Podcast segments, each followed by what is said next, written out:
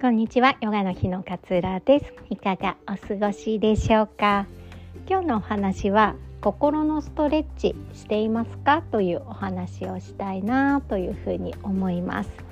私たちってなんか疲れた時グーンって伸びしたりとかはしますよね。なんか仕事している時とかなんかもう子供抱っこしすぎて肩痛いっていう時とかね。なんか天井に向かってグーンって伸びたり、まあ、朝起きた瞬間やることも結構多かったりしますかね。で伸びるとやっぱ気持ちいいんですよね。縮まっていたものがぐーんと伸びてそこにこういろんなスペースができるようになるとすごく心も体もリフレッシュするっていう体験をされた方結構多いんじゃないかなっていうふうに思います。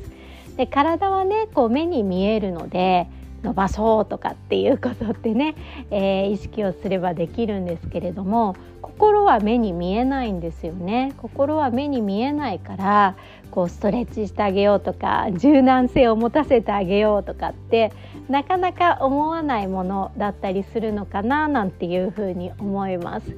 私がやっている心のストレッチの方法一つお伝えしたいんですけれどもスーパー簡単です なので今この瞬間からもできることなので是非やっていただきたいなって思うことなんですけれども高いところを見上げるっていうことなんですよ。ね、1日に、えー、何回か、まあ、23回とかでいいと思うんですけれども意識して高いところを見上げるっていうことをやっていただきたいんですよね。例えば、まあ、高いとこだから高いビルを見上げるとかでもいいし高い木を見上げるとかでもいいし、まあ、空を見上げるでもいいし、まあ、家の中にいるのであれば天井を見てみるとかでも、えー、いいかなっていうふうに思うんですよね。まあ、とにかく上を見上げる時間っていうのを意識的に作るっていうことです。で私たちの目って 上についてないじゃないですか。あの頭の上についていない。前面についてますよね。基本的に見るものって、まあ、前方だったりしますよね。前方のまあどうでしょうね。3メートルとか5メートルぐらいのものをこう見ているっていう感覚なのかなっていうふうに思います。で上を見上げるとね必然的にやっぱ視野が広がるんですよね。こう赤ちゃんがずっと何でしょううつ伏せの状態だったのが成長するにつれて首が座ってこう顔を上げれるようになりますよね。うつ伏せの状態から。そうするとご機嫌になるんですよね。あとはまあ座れるようになったりとか立てるようになったりとかすることでも子供って視野が広がるのですごく嬉しそうな行動をとるんですよね。で私たちもこうそれと一緒で上を見上げるとやっぱ視野が広がるのでこう世界狭い世界に閉じ込められていた心を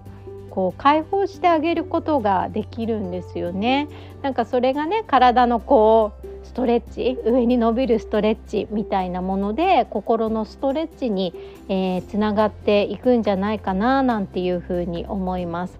で上の方を見るとやっぱりねこれまで気づかなかったいろんなものに目が入るようになるんですよね私この間気づいたのは 天井を見上げた時にあの照明の中にあ虫がいるなとかって思ったりとかで最近ね秋の空夕方の空ってすごい綺麗じゃないですか。で私なんか結構こう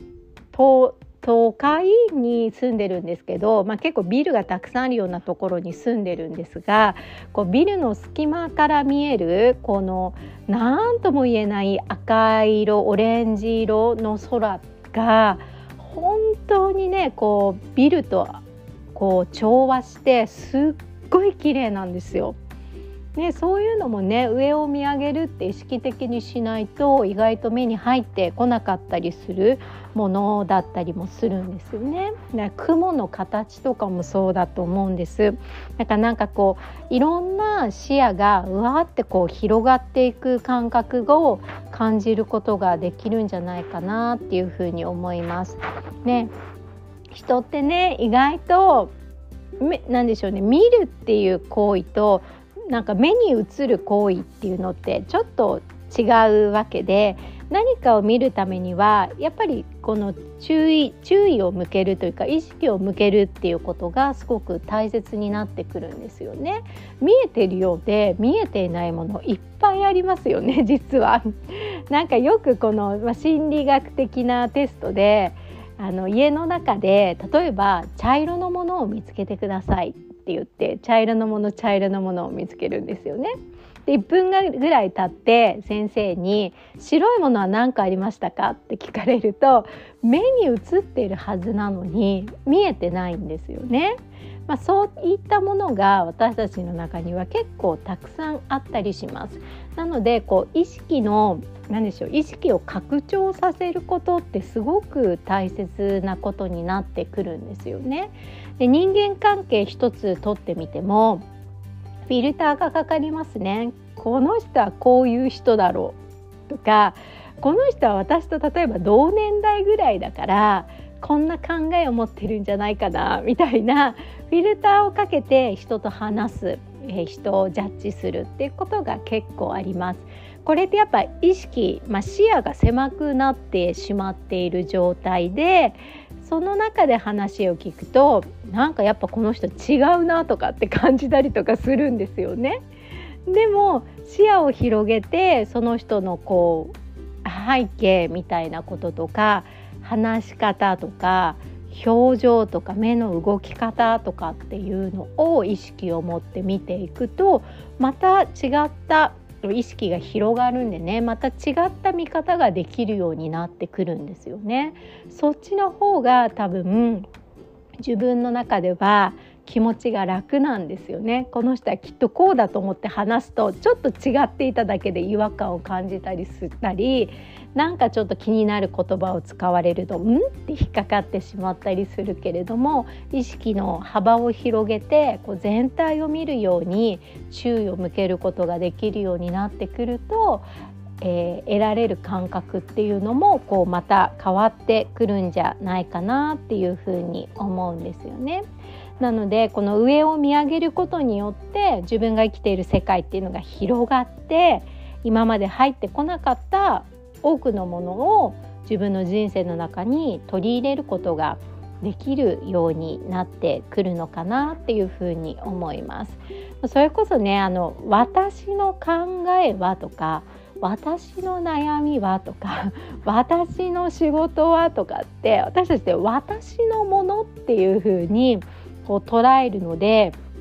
すごく小さな世界に住んでいるようで息が詰まるんだけれども本当にこう私の考えなの？私の問題なの？っていうふうに考えて広い視野意識の幅を広げていくことをこうやってみることはこうマインドフルネスの一つの考え方なのではないかななんていうふうに感じております。ぜひね1日23回高いところを見上げるっていうのを意識してみてくださいそしてこれね忘れます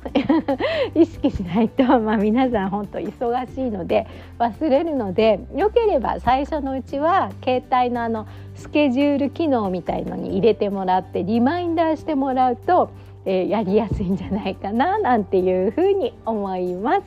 えー、いつも聞いてくださり本当にありがとうございます、えー、マインドフルのね考え方をお伝えするワンツーワンのセッション。年内最後のモニター募集しておりますのでぜひ気になる方はチェックしてみてください。で分割のね対応もしておりますのでお気軽にね始めていただけるプランもございます。でやっぱね一人一人こう抱えている悩み物事の捉え方っていうのってそれぞれ違うんですよね。なんでそれぞれに沿ったこのマインドフルの考え方みたいなのをお伝えすることがワンツーワンだとできるのでより一層その人の変化が感じられやすいんじゃないかななんていうふうに感じていたりもします。気になっている方は是非チェックしてみてください。であそうなんかこういろいろね講座とかを始めたりあの無料の講座とかもやっていたりするんですけれども一番早くお伝えしているのがメルマガ会員様の方たちに一番早くお伝えさせていただいているのでまだメルマガ会員になってないよっていう方がいたら是非ねあのご登録いただければ嬉しいです。最初1週間はマインドフルネスの考え方が分かるのが1日1通メールが届きます。その後はねランダムに届く。私があのこんなこと感じましたとか っていうのをねお送りさせていただいています。日常のヒントに、ね、なることもたくさん載せさせていただいていますのでそちらの登録のフォームもこの概要欄に URL 貼っておきますので是非チェックしてみていただけたら嬉しいです。では今日もあなたらしい穏やかな一日をどうぞお過ごしください。さようなら。Thank you.